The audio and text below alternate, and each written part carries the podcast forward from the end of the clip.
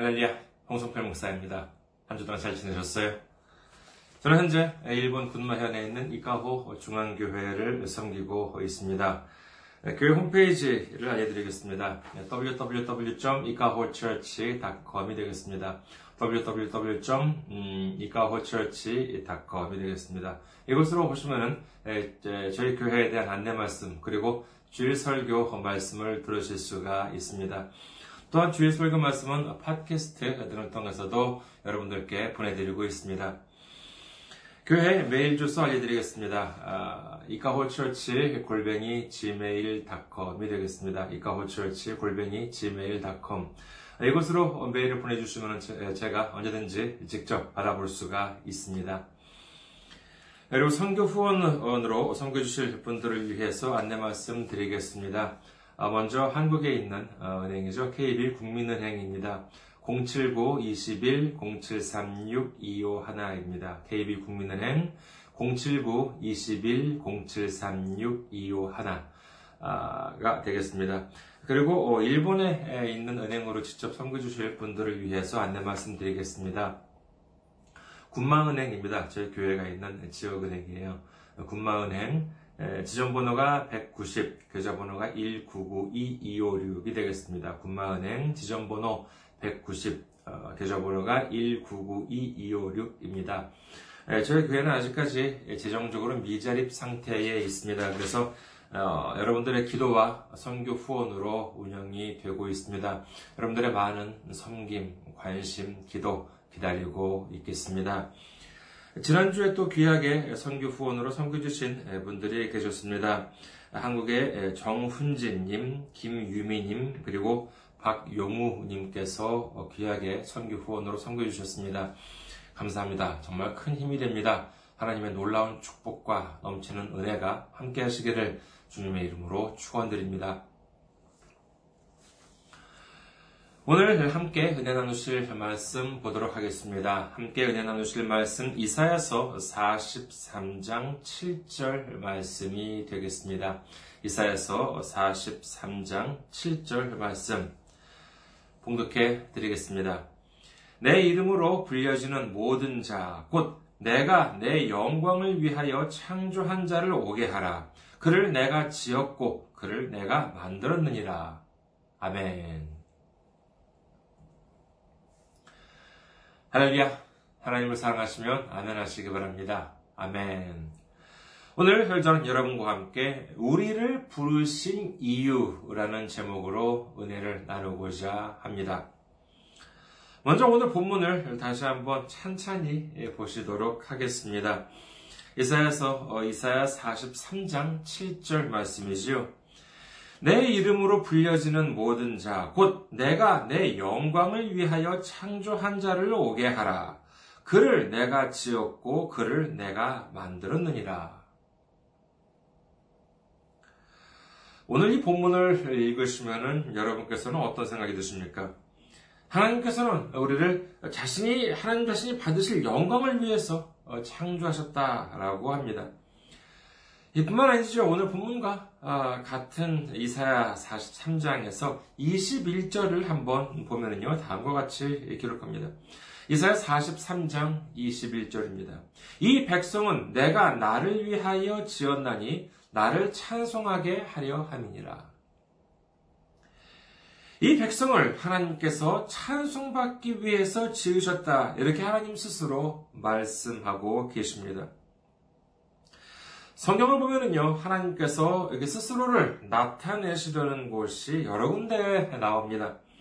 이스라엘 민족을 애굽에서 이끌어 내게 하기 위해서 하나님께서는 모세를 보내십니다. 출굽기 6장 5절에서 8절. 이제 애굽 사람이 종으로 삼은 이스라엘 자손의 신음소리를 내가 듣고 나의 언약을 기억하노라. 그러므로 이스라엘 자손에게 말하기를 나는 여호와라 내가 애굽 사람의 무거운 짐 밑에서 너희를 빼내며 그들의 노역에서 너희를 건지며 편팔과 여러 큰 심판으로서 너희를 속량하여 너희를 내 백성으로 삼고 나는 너희의 하나님이 되리니 나는 애굽 사람의 무거운 짐 밑에서 너희를 빼낸 너희의 하나님 여호와인 줄 너희가 알지라 내가 아브라함과 이삭과 야곱에게 주기로 맹세한 땅으로 너희를 인도하고 그 땅을 너희에게 주어 기업을 삼게 하리라. 나는 여호와라 하셨다 하라. 자, 하나님께서는 이 말씀을 모세에게 하셨습니다. 이를 바탕으로 생각해 볼 때 적어도 어, 다음 두 가지 사실을 우리는 알 수 있습니다. 첫째, 하나님께서는 이스라엘 민족을, 이스라엘 백성을 애굽에서부터 이끌어내시려고 하신다는 것이지요. 그리고 둘째, 하나님께서는 모세를 통해서 이 일을 이루려고 하신다라고 하는 점이 되겠습니다. 그렇기 때문에 하나님께서는 모세를 부르셨고 어, 그의 형 아론과 함께 애굽으로 보내셨던 것이지요. 그 길은 어떤 길입니까? 하나님께서 계획하신 길, 하나님께서 함께 하신 길, 하나님께서 명하여 가라고 하신 길입니다. 믿으시면 아멘 하시기 바랍니다. 그렇습니다. 이는 99%가 아니라 100% 확실한 사실이지요. 그런데 말이에요. 하나님께서는 좀 이상한 말씀을 하십니다. 출애굽기 7장 3절에서 6절을 보시도록 하겠습니다. 출애굽기 7장 3절에서 6절.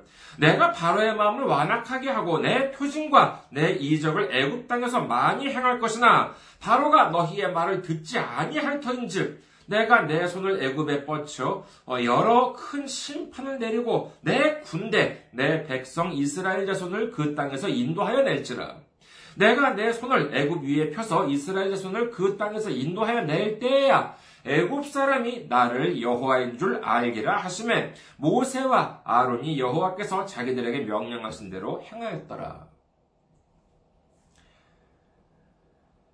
이 부분 좀 이상하지 않습니까? 하나님께서 계획하시고 하나님께서 함께 하시고 하나님께서 명하여 가라고 하신 길이라면 그 길이 형통해야 하지 않겠냐는 것이지요. 여러분, 지금 무슨 애굽에 놀러 간 사람들을 데리고 나오라고 하는 것입니까? 아닙니다. 애굽에서 종살이로 하고 있는 사람들, 이 사람들을 데리고 나오려고 하는 것이지요. 당시 노예나 종이라고 한다면 그 주인의 재산이나 마찬가지였습니다. 그런데 이를 데리고 나오려고 한다라고 하는 것은 그 재산을 주인한테서 빼앗으려고 하는 것. 마치 무슨 인질로 사로잡혀 있는 사람들을 구출하려고 하는 것이나 마찬가지라고 할 수 있는 것입니다. 물론 하나님은 전지 전능하신 분이십니다. 불가능한 일이 없으시죠. 하나님께서 원하시면 모든 일을 이루실 수 있는 줄 믿으시기를 주님의 이름으로 축원합니다. 그렇다면 이왕 하나님께서 이루어 주실 것 좀 편하고 신속하게 되어야 하는 것 아니겠습니까? 이를 위해서 하나님께서는 이집트 왕, 애굽 왕 바로의 마음을 좀 부드럽게 만드셔서 그래 모세야 너희들이 그렇게 이스라엘 백성들을 내보내달라고 하면은 그래 그렇게 하자 뭐뭐 뭐 이런 식으로 어, 일이 술술 풀려야 하는 것 아니냐 하는 것입니다. 제 말이 이상해요. 그런데 하나님께서 뭐라고 하시냐 하면은 출애굽기 7장 3절에서 4절을 다시 한번 보세요. 출애굽기 3장 어, 출애굽, 출애굽기 7장 3절에서 4절 내가 바로의 마음을 완악하게 하고 내 표징과 내 이적을 애굽 땅에서 많이 행할 것이나 바로가 너희의 말을 듣지 아니할 터인즉 내가 내 손을 애굽에 뻗쳐 어, 여러 큰 심판을 내리고 내 군대 내 백성 이스라엘 자손을 그 땅에서 인도하여 낼지라. 바로의 마음을 좀 이렇게 부드럽고 순하게 하시는 것이 아니라 반대로 아주 그냥 완악하게 하신다고 하는 것입니다. 하나님께서 무슨 뭐 엉터리 점쟁이처럼 처음에는 잘 될 거야 뭐 이렇게 하셨다가 나중에 일이 잘 안 되니까 아 사실 그건 내가 잘 안 되게 한 거야 뭐 이제 이런 식으로 나중에 말씀을 바꾸신 게 아닙니다. 아직 아무것도 시작하지 않은 상태에서 이미 하나님께서는 이렇게 말씀하고 계신 것이지요. 바로왕이 이스라엘 민족들을 쉽게 내보내지 않을 거야. 처음부터 너희들 말을 안 들을 거야. 내가 애굽에서 여러 가지 심판을 행한 다음에 그제서야 내보낼 거야. 이렇게 말씀하고 계신 것입니다. 그러면 왜 그렇게 될 거라고 말씀하세요? 그렇죠. 그 이유는, 아, 내가 바로의 마음을 완악하게 만들었기 때문이다. 이렇게 말씀하고 계신 것입니다. 이를 다른 말로 하자면요. 하나님께서 어떤 일을 하려고 하시는데 하나님께서 스스로 일을 꼬이게 만들겠다라고 하시는 것이나 다름이 없는 것입니다. 그 이유가 뭐래요? 출애굽기 출애굽기 7장 5절 내가 내 손을 애굽 위에 펴서 이스라엘 자손을 그 땅에서 인도하여 낼 때야 애굽 사람이 나를 여호와인 줄 알기라 하심에 이 말씀은 내가 이렇게 일을 일부러 어렵게 만드는 그 이유는 애굽 사람들한테 나를 하나님이라고 알게 하기 위해서다. 이와 같이 말씀하고 계신 것입니다. 여러분, 이 말씀을 들으면 할렐루야가 나옵니까? 아니요, 반대로 하나님한테 따지고 싶어지지 않을까 합니다. 제가 무엇이었다면 이렇게 따졌을지도 모릅니다. 아니, 하나님, 지금 장난하십니까? 아, 제가 혼자 하나님 너로 하나님 아니라고 그랬어요? 어, 괜히 일을 어렵게 만들지 마시고 그냥 좀 쉽게 쉽게 합시다. 아니 뭐 애굽 사람들이 하나님을 하나님이라고 생각하든 말든 그게 뭐가 중요합니까? 괜히 이상하게 일을 꼬이게 하지 마시고 바로의 마음을 좀 부드럽게 만드셔서 일 좀 잘 풀리게 해주세요. 제 기도가 이상해요? 아니에요. 이상할 것 없습니다. 오히려 너무나도 당연한 기도라고 할 수 있을 것입니다. 그럼에도 불구하고 하나님께서는 왜 이렇게 사사건건이 자신을 드러내려 하시는 것일까? 그래 좋아요. 뭐 애굽 사람들한테 하나님이심을 드러낸다면 그건 뭐 그렇다고 칩시다. 그런데 이와 비슷한 구절이 또 있었습니다. 출애굽기 6장 7절 너희를 내 백성으로 삼고 나는 너희의 하나님이 되리니 나는 애굽 사람의 무거운 짐 밑에서 너희를 빼낸 너희의 하나님 여호와인 줄 너희가 알지라. 지금 전능하신 하나님을 나타낸다는 것이 애굽 사람들한테만이 아니라 이스라엘 자손들한테까지도 여호와 하나님을 드러낼 것이다. 이렇게 말씀하고 계신 것입니다. 이거 아무리 하나님이라도 그렇지 너무 자기 자신만을 내세우려고 하시는 거 아니야? 그런 마음이 예, 저 같으면 좀 듭니다. 제, 제, 제 마음이 좀 고약해서 그런지 모르겠습니다. 아니, 백부 양보를 해서 좋아요. 적국인 애굽 사람들한테 아 전이 전능하신 망군의 하나님을 나타낸다라고 한다는 것은 그래요 뭐 그렇다고 쳐도 아니 왜 이스라엘 민족들한테까지도 그렇게 일을 어렵게 해가면서까지 그와 같이 하나님 자신을 드러낼 필요가 있느냐 하는 것입니다. 그렇다면 우리 한번 생각해 보도록 하겠습니다. 일반적으로 어, 사업을 하시는 음, 사장님 같은 분들을 우리가 한번 생각해 보도록 할까요? 일반 회사를 비롯해서 비즈니스, 여러 가지 비즈니스를 하시는 분들의 목적은 무엇입니까? 물론 뭐 사회에 도움을 주기 위해서라고도 할 수 있고요. 자신의 꿈을 이루기 위해서라고도 할 수 있겠죠. 하지만 최종적인 목표는 좀 다를지는 몰라도 1차적으로는 수익을 올리기 위해서일 것입니다. 쉽게 말하자면 돈을 벌기 위해서이지요. 내가 돈을 벌기 위해서 내가 사업을 시작하는 것입니다. 나쁘다는 것이 아닙니다. 당연한 것이지요. 자, 이를 위해서는요, 뭐, 뭐, 작은 사업체라면 자기 혼자 할 수도 있겠습니다만, 대부분 직원들을 뽑아서 사업, 사업체를 운영하는 것이 일반적이라고 할 수 있겠습니다. 자, 여러분이 사장님입니다. 그리고 A와 B 두 사람의 직원이 있어요. 이 두 사람 모두 유능합니다. 그런데 근본적인 차이가 있습니다. A는 자기만을 위해서 일을 하고 있습니다. 사장님이신 여러분이나 회사 생각을 하지 않아요. 오직 자기 방법대로, 자기 생각대로, 자기 이득을 위해서 일을 하고 있습니다. 반면에 회사 생각을 하면서 어, B는 B는 회사 생각을 하면서 일을 하고 있습니다. 그리고 회사 사장님이신 여러분을 생각하면서 일을 해요. 무슨 일이 있으면 사장님이신 여러분과 의논을 하고 결정을 합니다. 그렇다면 여러분께서는 A와 B 어느 쪽을 귀하게 쓸 것인가 하는 것이지요. 이는 물어볼 필요가 없습니다. 당연히 B지요. 아니, 사장님이신 여러분의 월급을, 사장님이신 여러분이 월급을 주어가면서 데리고 있는 직원이 사장님이신 여러분 생각이나 회사에 대해서는 관심이 없고 자기 자신만을 위해서 일만 한다면 그 사람이 아무리 유능해도 회사에는 별로 도, 어, 도움이 안 되는 쓸모가 없는 사람이 되고 마는 것입니다. 운동 경기 같은 것도 보세요. 어, 저도 뭐 스포츠 같은 것을 뭐 잘 알지는 못하지만은 예를 들어서 뭐 야구를 본다면은요 어, 개인의 뭐 홈런 개수나 아니면 안타 같은 타율이 있지요. 그런데 자신이 속한 팀에 대해서는 자신의 팀이 이기든지 지든지 관심은 없고 뭐 감독의 지시도 무시한 채 오로지 자신의 기록에만 신경을 쓰는 선수라고 생각해 보십시오. 그 선수가 아무리 능력이 탁월하다 하더라도 정말 그야말로 어, 류현진이나 아니면 일본의 이치로 오타니 선수 그 정도 되는 뛰어난 인재라 하더라도 감독 지시에 따르지도 않고 팀의 승리에 기여하지 않는다고 한다면 결국 팀에 남아있을 수가 없게 되고 마는 것입니다. 여러분은 사장님이에요. 그리고 여러분은 팀 감독이에요. 밤이나 낮이나 자신의 회사를 위해서 노력하고 자신의 팀을 승리로 이끌기 위해서 연구하고 있는데 자기 회사의 사장이 누군지도 모르고 자기 팀의 감독이 누군지도 모른다면 그 사람은 결국은 쓸모가 없게 되고 마는 것입니다. 하나님은 그것을 바라지 않습니다. 이상하게 들릴지 모르지만은요, 하나님은 우리가 신경 쓰지 않더라도, 우리가 인정하지 않더라도, 하나님은 하나님이십니다. 믿으시면 아멘 하시기 바랍니다.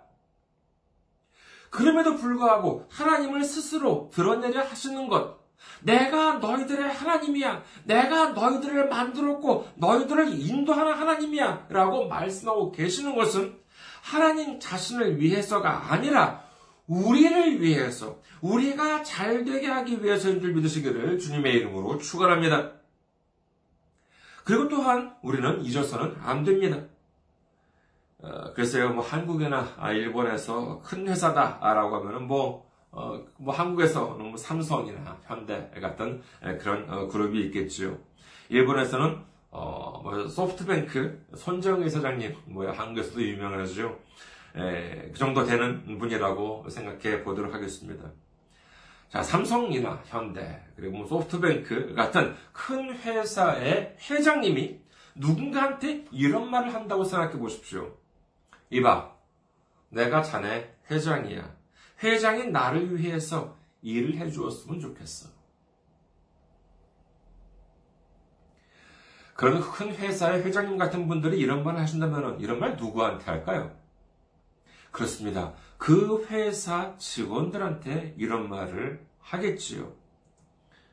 예를 들어서 어, 뭐, 그, 글쎄요, 뭐, 일본에서 본다 그러면은, 소프트뱅크의 손정혜 회장님, 한국에서는 삼성의 뭐 회장님, 부회장님, 어, 현대나 이런 어, 회장님이나 부회장님 같은 분들을 평소에 존경하는 어떤 사람이 있었다고 칩시다. 그래서 이 사람이 그분들을 위해서 아 내가 좀 일을 해드리고 싶었어요. 그래서 큰 회사 이렇게 대기업 회사 본사에 찾아갔습니다.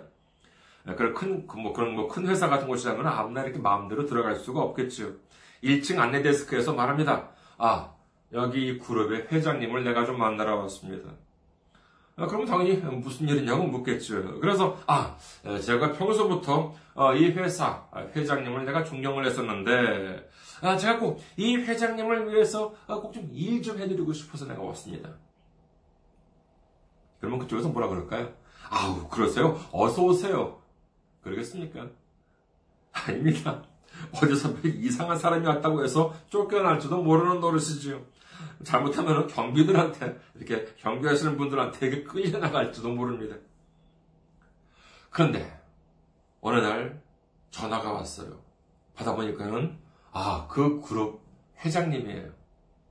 그러면서 하는 말이, 자기를 위해서 일을 해주었으면 좋겠다라고 이제 이렇게 말을 합니다.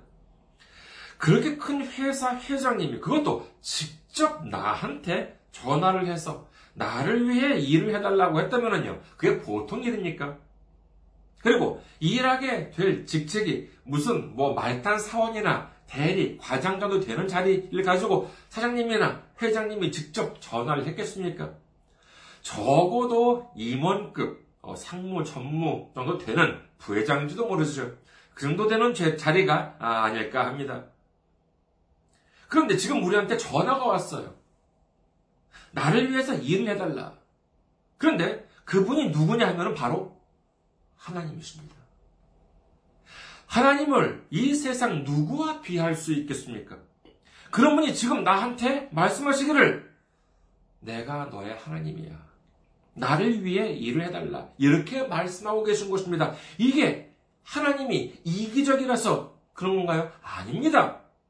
이 말씀은 하나님께서 우리를 높여주시겠다. 우리를 귀하게 써주시겠다. 라고 하는 말씀인 줄 믿으시기를 주님의 이름으로 축원합니다. 우리는 어떤 말씀을 놓치고 있는지 모릅니다.